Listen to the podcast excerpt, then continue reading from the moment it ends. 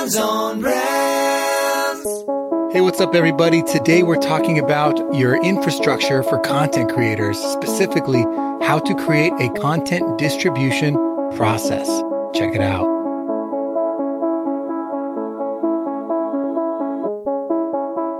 In a world where advertising is ignored, business is exposed, and the only constant is change, how do you build a brand that matters? Welcome to Brands on Brands on Brands, a home for those who think different and push their boundaries. This is where branding that matters lives. Now, here's your host, Brandon Birkmeyer.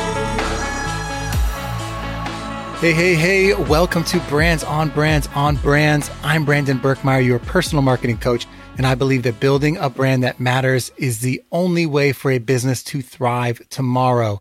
I appreciate you guys being here. Today, we're talking about how to create a content distribution process.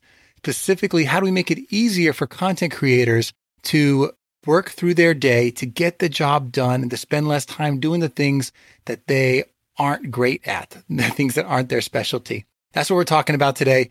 And if you'd like to refer back to any of the specific lessons from today's episode, go to brandsonbrands.com forward slash 136, 136 for the full blog and downloadable resources. Now, I also help people develop their personal brands. And if you'd like me to work with you to audit your podcast, to work on your content repurposing system, I can help you do that. Just go to brandsonbrands.com forward slash coach and set up a time to talk to me. And we can see if there's a way we can work together, or I can just give you some great ideas to move forward in your business and your content creation process. Now, let's jump into the show. Brands on Brands. How to create a content distribution process. Our goal here again is to make it easier for you to consistently distribute your content across more channels by building infrastructure into your content creation approach. So the reason that I want to talk to you guys about this today is that there's a lot of people who aren't consistently distributing content. And I think the reason that that's happening is because it's a lot of work. It's time consuming.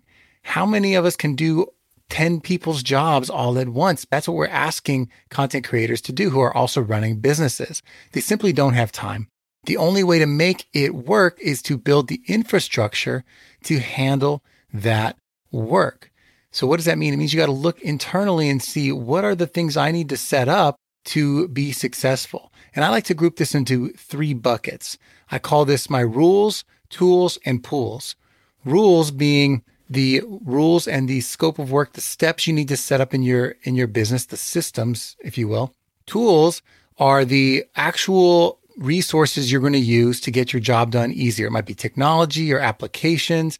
It might be a a special shortcut or a program that you're using.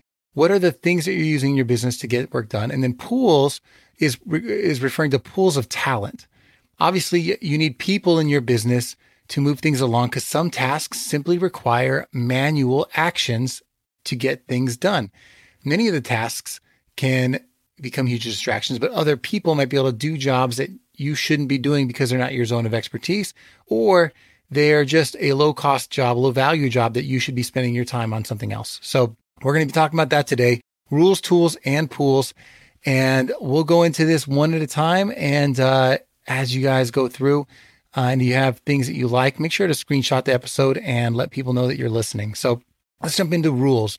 So after you create content, right? What are the next steps that you're going to take to get it formatted, to get it distributed to as many people as possible? Have you mapped all of that out? Think about what the things are that you're doing over and over and over again. Those steps are things that you can write down, you can take note of. They are, you know, what a lot of people call SOPs or strategic operating procedures. All the big businesses have them.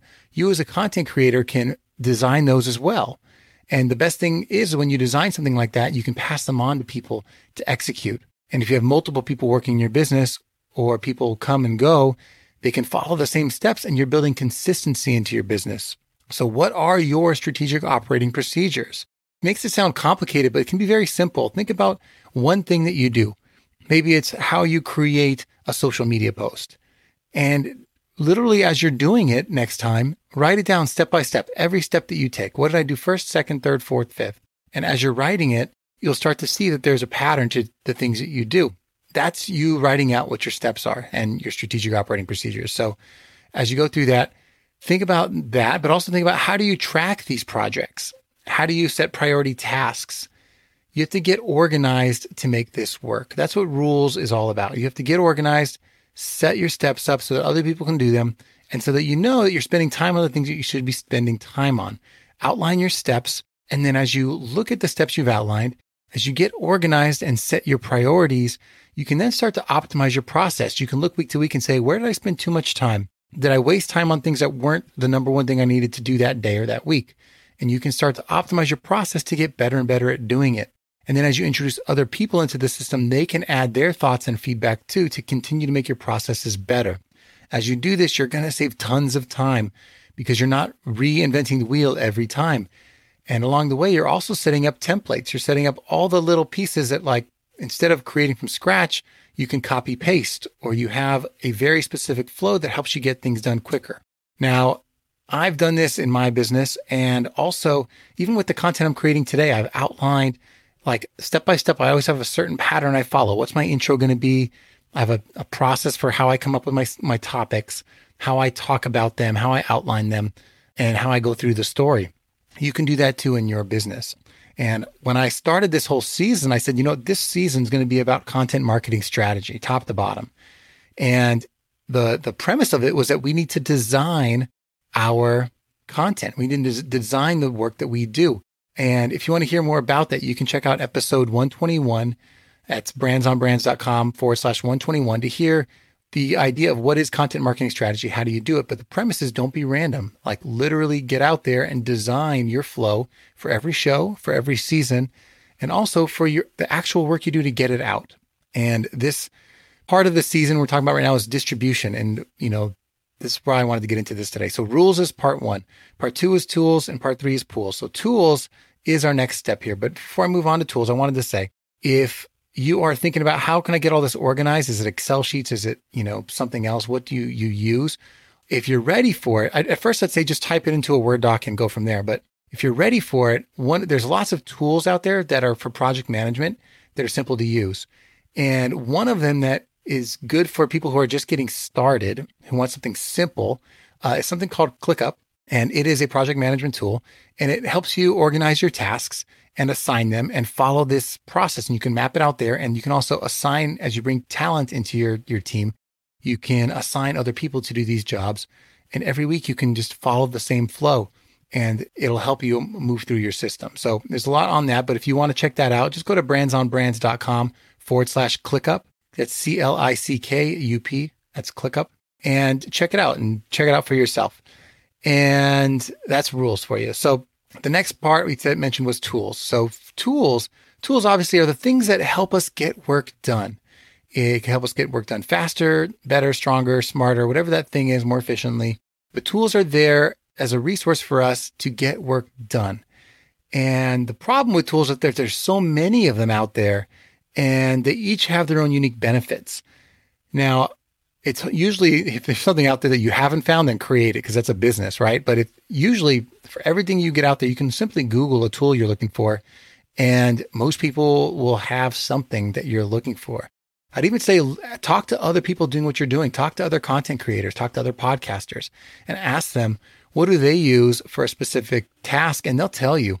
And what you'll usually find is that there's certain tools that are better for small people, uh, small businesses versus large businesses. There's certain tools that are better for people starting versus people growing. And so you got to figure out what's the right fit for you. And that's the hardest part of this because it's not that some programs are necessarily better than others. It's more that they're better for you at a certain point for where you are at. So you got to find what fits your needs best.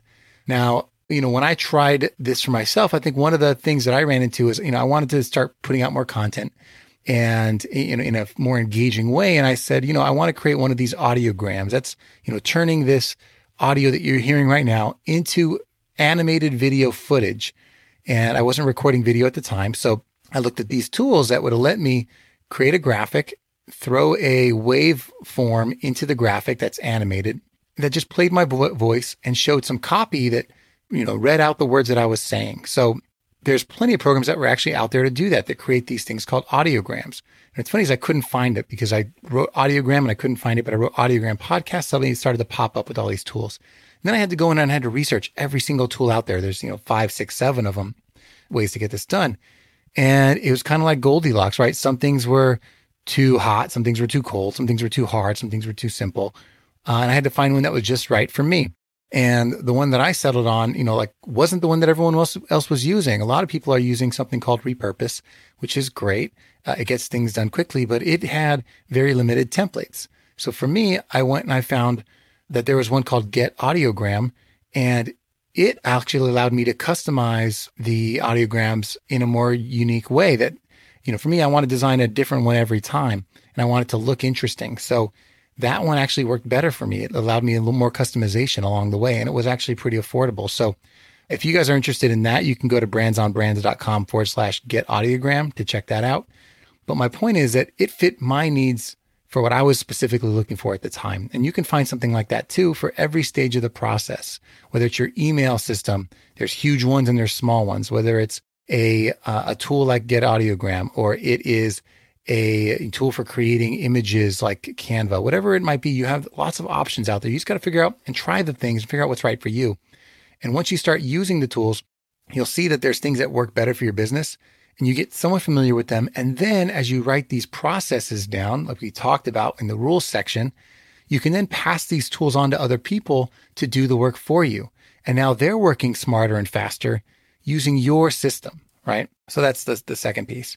And now we've mentioned people a few times, right? That's the pools part of this. That's the third piece. That's pools of talent. And by the way, if you do want some tools, I talk about tools all the time now. If you go to episode 128, I actually mentioned 13 tools for content creators, and you can go check that out and listen to some of the things that I've been using. Uh, that's brandsonbrands.com forward slash 128. I'm um, trying to make it easy for you guys to find these things, but it'll all be in the show notes if you're if you lose track, right? Okay, so pools of talent. Obviously, when you get a chance to bring people into your business, it really steps up the amount of work you can get done.